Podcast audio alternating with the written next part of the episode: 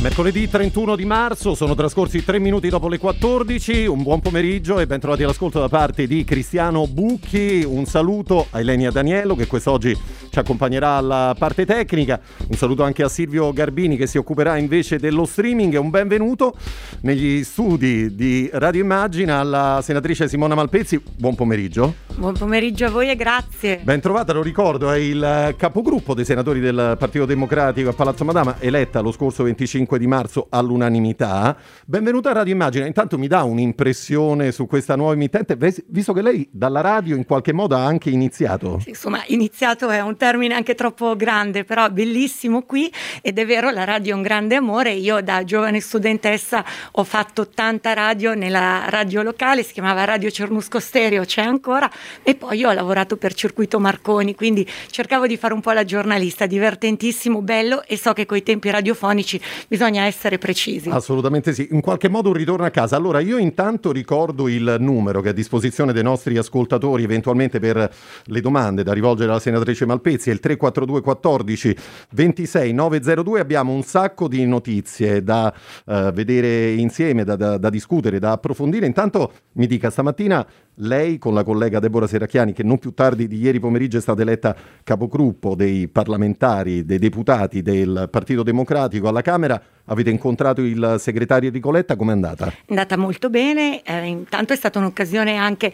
per eh, vedere Deborah nel suo nuovo ruolo, quindi insomma una, sono finite giornate abbastanza complicate. E poi con il segretario ci siamo date delle prossime scadenze da qui a una settimana anche per capire come valorizzare i gruppi del Senato e della Camera, cosa che appunto il segretario vuole fare, un bel gioco di squadra nel rispetto e nell'autonomia dei ruoli di di ciascuno. Senatrice Malpezzi, ci può anticipare qualcosa su questo punto oppure no? Ma ci sono tante cose, Camera e Senato votano il, la risoluzione sul PNR, ci sono tanti obiettivi che vanno in quella direzione. Io penso che sia giusto che i senatori e i deputati che hanno lavorato a quello siano valorizzati. Perfetto, poi ne parleremo comunque nel corso delle, delle prossime giornate. Allora, se è d'accordo, io partirei dalla questione Covid, dalla questione pandemia. Noi ogni giorno, soprattutto con l'appuntamento serale con Piazza Grande alle 18, diamo in qualche modo il, il bollettino della giornata. Ieri ci sono stati 16.000 nuovi casi, eh, un numero di vittime ancora molto alto, 529, un tasso di positività che fortunatamente scende al 5,3%, ma una situazione che resta comunque molto molto difficile. Una campagna vaccini su cui il Presidente del Consiglio sta, sta insistendo molto, no? ha detto spero nel giro di pochi giorni di arrivare addirittura a 50.000 punti vaccinali. Come siamo messi oggi? Siamo messi che vediamo la luce in fondo al tunnel, ma dobbiamo ancora stringere i denti.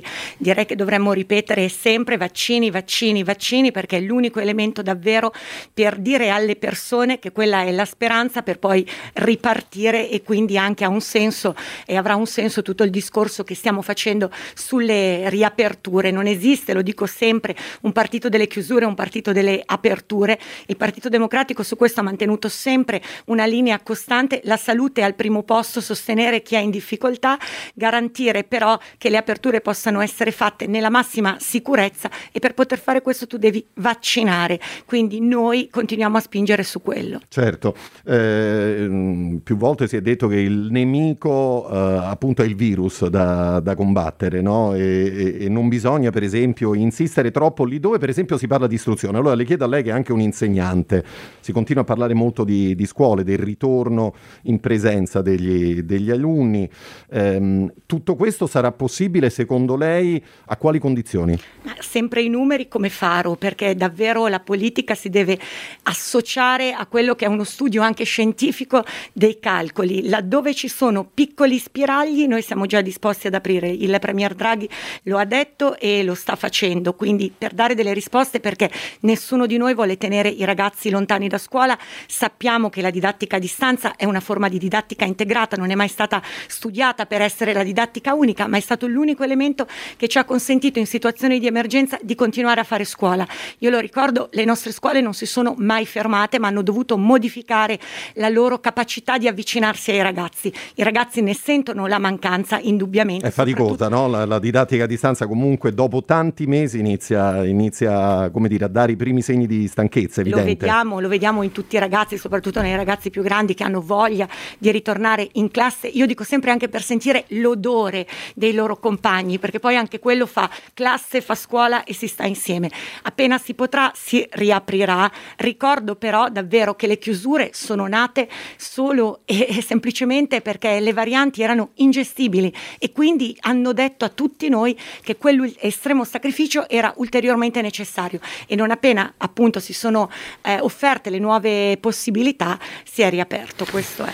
Senatrice Malpezzi, eh, l'apertura adesso di, di Repubblica IT vede, vede, questo titolo: Vaccino Covid, il Pfizer funziona bene sugli adolescenti. Uno studio sui ragazzi tra i 12 e i 15 anni ha dimostrato l'efficacia del, vati- del vaccino che li protegge eh, ancora di più di quanto non faccia sugli adulti. Questo potrebbe essere una, una risposta in più quanto, rispetto a quanto è stato fatto fino adesso. Indubbiamente è uno strumento ulteriore utilissimo. Ricordo però che davvero, qualora noi riuscissimo, come io sono certa che sarà ad effettuare quel numero di vaccini che ci siamo prefissati e che il commissario Figliuolo sta dicendo, quindi dei 500.000 al giorno, noi arriveremo a luglio che saremo in piena media europea e quindi avremo la cosiddetta immunità di gregge. Questo sarà di grande aiuto per consentire a tutti di ritornare alla normalità in una sicurezza di cui abbiamo bisogno. Eh, possiamo dire che comunque un ritorno, penso alla scuola, eh, naturalmente alla normalità non è eh, oggi prevedibile ပြီးလဲ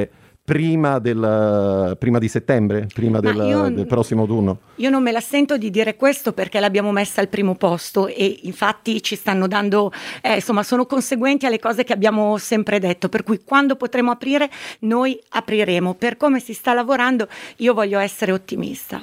Allora, senatrice Malpezzi, eh, è arrivato questo, questo, assegno unico, questa è una notizia che, che arriva dalla, dalla, giornata di ieri, uno, uno strumento a sostegno della natalità comunità e delle famiglie. Lei commentando questa notizia ha detto l'assegno unico universale fino a 250 euro per ogni figlio è il primo segnale importante per il sostegno alle famiglie, alla natalità e all'occupazione femminile.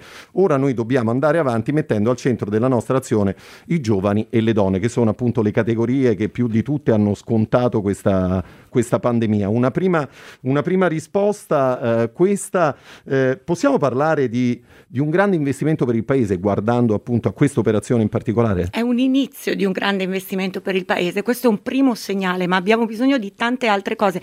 Questo è grande, un grande passo in avanti che comunque ci allinea anche a altri paesi europei che hanno messo la famiglia al centro. C'è ancora tanto da fare, ma laddove non c'era niente, oggi c'è qualcosa o comunque non c'era qualcosa di così organico e importante come questo, è indubbiamente un grande passo in avanti. Da qui bisogna andare, andare oltre. Io continuo a parlare di giovani e di donne perché sono stati quelli davvero più penalizzati da questo anno tremendo che stiamo ancora vivendo perché non è, non è ancora terminato e bisogna ripartire da lì. Io sono anche contenta perché all'interno del piano nazionale di ripresa e resilienza c'è una sorta di osservatorio, io dico rispetto alle politiche di genere, rispetto alle ricadute che le misure che noi vogliamo attuare con il PNRR possano avere sulle donne e sui giovani e spesso i due aspetti si associano.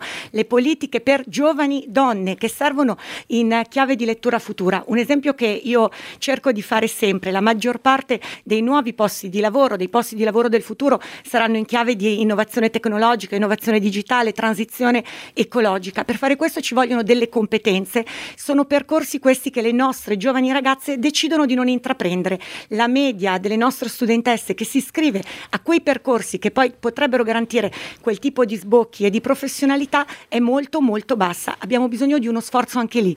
In eh, gergo tecnico si dice potenziare le STEM, fare in modo che le nostre ragazze si iscrivano a quelle facoltà perché allora garantiremo davvero di avere quel 50% della popolazione italiana, quella femminile, che avrà una possibilità di sbocco rispetto al mondo del lavoro. Senatrice Malpezzi, io vorrei parlare con lei ancora un po' di scuola, perché i dirigenti scolastici come, come gli insegnanti in questi 12 mesi hanno fatto un lavoro straordinario. No? Eh, spesso hanno detto che si sono trovati anche un po' da soli in, in trincea a fronteggiare questa vera e propria emergenza. Insomma, abbiamo capito che sulla scuola serve un investimento importante che non riguarda soltanto le, le, infrastrutture e quindi pensiamo a tutta la partita che si sta giocando naturalmente a livello europeo. Che cosa secondo lei in particolare serve oggi alla scuola italiana per, per, ripartire in modo efficace? Ci servono degli insegnanti in cattedra dall'inizio dell'anno, ci serve la continuità didattica, che quindi significa che quegli insegnanti continuino i loro percorsi e ci serve una formazione costante. Abbiamo bisogno che i nostri insegnanti siano anche in grado di rispondere, siano aiutati a rispondere alle esigenze di un mondo che è cambiato. Io ho seguito in quest'anno dei modelli particolari, quasi spontanei, che sono nati sui social di team docenti che si sono ritrovati tra loro per condividere sui social le pratiche della didattica innovativa. È stato quasi una sorta di corso di formazione anche per me, che quella strumentazione la conoscevo, ma ormai ero tra virgolette troppo vecchia perché sono diversi anni che non sono più a scuola. Vedere la loro tenacia, la loro voglia di aggiornarsi ti dice che noi dobbiamo puntare su questo tipo di formazione, standogli vicini e aiutandoli. E noi ce l'auguriamo naturalmente. Io ricordo ancora una volta il numero per gli ascoltatori di Radio Immagina per intervenire in diretta con le domande 342 14 26 902. Volevo dare altri numeri a proposito di, di Covid. Eh, allora, intanto il numero dei contagi nel mondo ha superato quota 128 milioni, insomma un numero che fa veramente eh, spavento. Questi sono i dati forniti dall'Università americana John Hopkins. I decessi sono stati quasi 2,8 eh, milioni a fronte però anche di 72,6 milioni di guarigioni. Il paese più colpito in assoluto resta gli Stati Uniti con con 30,3 milioni di casi, 551.000 eh, morti, eh, seguono il Brasile, l'India ed il Messico. Fra l'altro, una notizia di questa mattina sembra che la sindaca di Parigi, eh, la signora Hidalgo, ha chiesto stamattina la chiusura delle scuole nella capitale francese vista la situazione sanitaria gravissima e la grandissima disorganizzazione negli, negli istituti. Il presidente francese dovrebbe parlare fra l'altro questa sera alla nazione spiegando che cosa il governo intende fare a questo proposito. Le dico questo perché già molti stanno pensando alle vacanze pasquali, no? c'è questa piccola apertura, c'è chi pensa magari a una, a una, breve, a una breve fuga il governo italiano risponde invece in modo diverso, cioè ha detto tutte le persone che hanno intenzione sì di uscire poi sappiano che quando tornano in Italia o arrivano in Italia per le vacanze di eh, Pasqua devono rispettare comunque una quarantena di, di 5 giorni. Allora, queste due cose come, come, dire, come si possono far, far funzionare in modo, in modo, corretto? Perché da una parte c'è la voglia di libertà, dall'altra invece l'esigenza di, di sicurezza. Noi abbiamo bisogno di un messaggio univoco, spesso la politica non aiuta nel dare messaggi chiari e eh, single, cioè fatti um, con una sorta di unanimità, diciamo così, perché poi c'è sempre chi pensa alla propria bandierina elettorale, quindi a strizzare l'occhio a chi davvero in questa situazione sta male, quindi vorrebbe poter de- avere dei passaggi diversi, le riaperture, lo sappiamo tutti, ma la politica seria deve dire una cosa unica, noi non siamo ancora usciti dalla crisi, è necessario quindi mantenere cautela e io non è che appartengo al partito dei rigoristi, appartengo al partito di chi vuole far uscire l'Italia al più presto dalla crisi senza alcun tipo di sbavatura, compatti sul dire le persone che si trovano oggi in difficoltà saranno aiutate, nessuno verrà lasciato indietro. Questo lo stiamo dimostrando con i diversi scostamenti di bilancio che sono stati fatti, con le misure anche che a fatica magari sono state ritrovate anche nelle formule, perché ricordiamoci che i governi di norma sono abituati ad avere dei piani per il rilancio delle imprese, non per chiudere. E noi ci siamo trovati più volte a dover tirar fuori dal cassetto un piano di chiusure perché avevamo a cuore la salute delle persone. Quindi fare in modo che chi ha subito eh, delle, dei grandi problemi dal punto di vista economico sia accompagnato e dall'altra parte mettere al centro però sempre la salute perché questi sacrifici che noi stiamo chiedendo li stiamo chiedendo in nome di quei numeri che lei ha letto. Sono numeri veri, ci sono numeri che, con i quali noi ci dobbiamo confrontare affrontare ogni giorno. Assolutamente sì, anche perché appunto ci sono zone purtroppo anche nel nostro paese che restano comunque in eh, grandissima difficoltà. Allora lasciamo per il momento da parte la questione pandemia Covid, parliamo un attimo del Partito Democratico e del governo guidato da, da Mario Draghi. Come deve muoversi il Partito Democratico in questa nuova stagione? Guardi, a me è piaciuto quello che ha detto il segretario Letta l'altro giorno quando dice noi all'interno del governo Draghi stiamo bene, sono altri che devono dimostrare come mai hanno deciso di dire sì, lo hanno fatto per il bene del paese. Benissimo, noi siamo contenti. Dopodiché però quell'agenda che Draghi pone al centro è un'agenda che il Partito Democratico Democratico riconosce, che rilancia e chiaramente il Partito Democratico poi continua anche su quelle che sono le proprie scelte identitarie che lo caratterizzano e il lavoro che viene chiesto a noi in Parlamento è quello. Che cosa c'è di diverso oggi eh, nella, nell'azione del, del governo, almeno dal suo particolare punto di vista? Ma più che altro far convivere insieme forze T- tante forze diverse, diverse. Non, è, non è semplicissimo e non è semplicissimo soprattutto nella semplice attività parlamentare delle commissioni dove mentre sui decreti magari proprio perché escono dal tavolo del Consiglio dei Ministri eh, ci si riconosce un po' tutti, sui singoli provvedimenti magari dei parlamentari iniziano a esserci un po' di questioni che non vogliono essere affrontate. Io ritengo che il Parlamento non possa essere mortificato e che quindi i parlamentari debbano essere messi nella condizione di discutere i provvedimenti di iniziativa parlamentare perché quella è una loro, una nostra prerogativa. Questa cosa tutti i membri della maggioranza devono insomma prenderla come dato di fatto, direi io. Allora, sono le 14 e 19 minuti, ospite degli studi Radimmagina, senatrice Malpezzi, una piccola pausa, pausa e torniamo in diretta. Vi ricordo il numero per i vostri messaggi 342 14 26 902, restate con noi. We go together Better than birds of a feather, you and me We change the weather Yeah I'm feeling heat in December when you found me I've been dancing on top of cars and stumbling out of bars. I follow you through the dark, can't get enough. You're the medicine and the pain, the tattoo inside my brain, and baby, you know it's obvious. I'm a sucker for you. Say the word and I'll go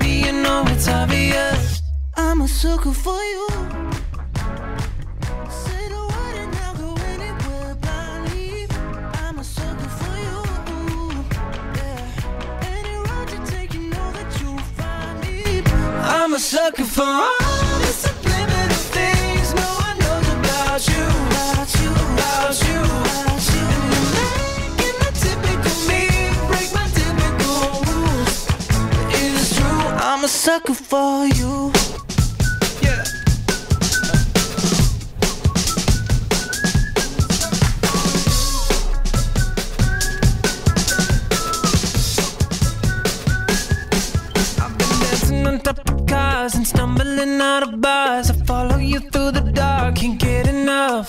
You're the medicine and the pain, the tattoo inside my brain, and maybe you know it's obvious. I'm a sucker for you.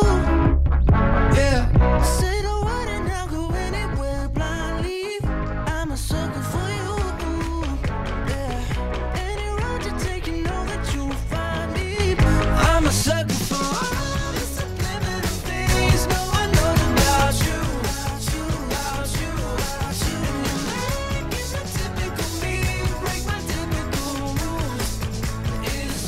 I'm a sucker for you.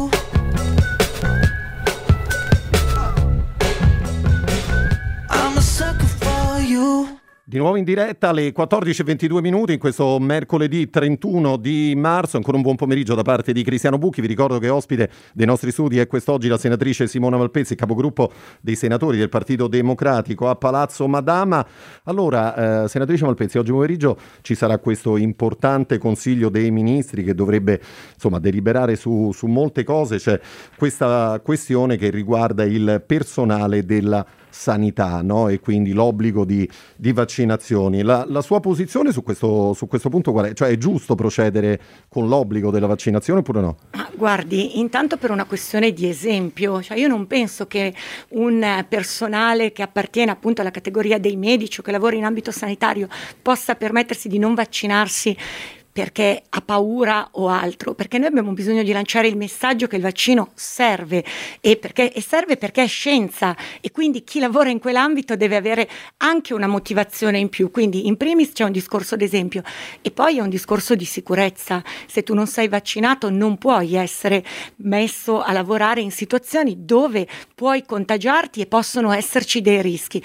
Quindi benvenga una norma, leggeremo poi com'è, poi certo. ci sarà il Parlamento che interverrà però benvenga una norma che, di che c'è chiaro che è importantissimo che il personale medico rifletta su questo aspetto. Eh, il decreto dovrebbe indicare delle sanzioni per chi rifiuta il vaccino, almeno questo si legge in queste ore, non ci sarà il licenziamento ma probabilmente la sospensione dello stipendio per un tempo congruo all'andamento della, della pandemia, questa potrebbe essere una, una soluzione. Io ripeto, c'è anche un discorso di sicurezza dei lavoratori, perché se tu non ti vaccini e sei a rischio perché lavori vicino a chi può portare darti il contagio, è chiaro che è un problema che tu crei anche alla tua professionalità, non ce lo possiamo permettere. Assolutamente, assolutamente no. Allora, noi siamo giunti quasi al termine del nostro, del nostro approfondimento. Peccato. Eh, questo... no, però abbiamo detto che ci ritroveremo presto, volentieri, giusto? Volentieri. Va bene, perfetto. Allora, veniamo, anzi, torniamo al Partito Democratico. Ieri, lo dicevamo in apertura, è stata eletta Deborah Serracchiani capogruppo alla Camera. Eh, in qualche modo, in questo modo si avvera la richiesta del segretario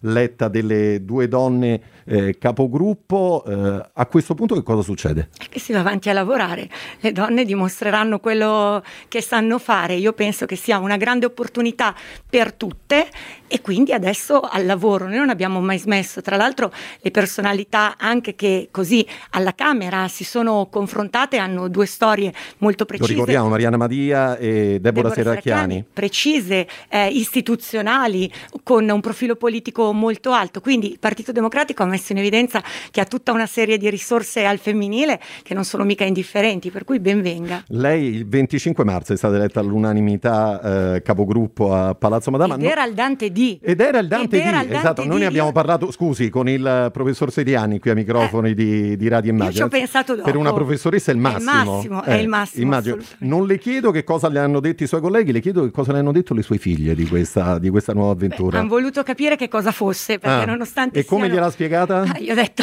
gli ho spiegato che cosa andavo a fare, quindi che cercavo di guidare il gruppo dei senatori PD e loro stanno a guardare che cosa farà la mamma, diciamo, con distanza, perché poi fortunatamente sono adolescenti e sono interessate a tante altre cose. Ma è sempre più difficile conciliare entrambi i ruoli, quindi la politica da una parte, il, il ruolo donna, di madre dall'altra? Per una donna è comunque sempre più difficile. Io ho a fianco un grande uomo, quindi c'è una condivisione reale che non è la conciliazione, è la condivisione delle fatiche e quindi questo funziona, perché poi si parla sempre di una questione femminile, ma la questione femminile è soprattutto maschile, perché insomma il lavoro deve essere riconosciuto alla pari per tutti. Eh certo, va bene, noi tra qualche minuto eh, parleremo di cinema, in particolare dei David di Donatello, eh, premiazione che verrà il prossimo 11 di maggio. Eh, quando si tornerà secondo lei al cinema, al teatro, ad assistere ai concerti? Ci vorrà ancora qualche mese? La strada è lunga. In qualche parte d'Europa si stanno già sperimentando delle soluzioni, penso all'Olanda per esempio, tra le tante. I tempi non li so, però sicuramente c'è tutta la volontà di poter portare il paese alla normalità quando sarà possibile farlo e noi ci stiamo impegnando per renderlo proprio possibile. Allora, io ringrazio il capogruppo dei senatori del, Pari- del Partito Democratico a Palazzo Madama, la senatrice Simona Malpezzi per essere stata questo pomeriggio con noi. Buon lavoro. Grazie, grazie. L'aspettiamo presto qui negli studi Radio Immagina. Sono le 14 e 28 minuti. Il nostro viaggio va avanti. Ci ritroveremo tra qualche istante per parlare per l'appunto dei David di Donatello. Restate con noi.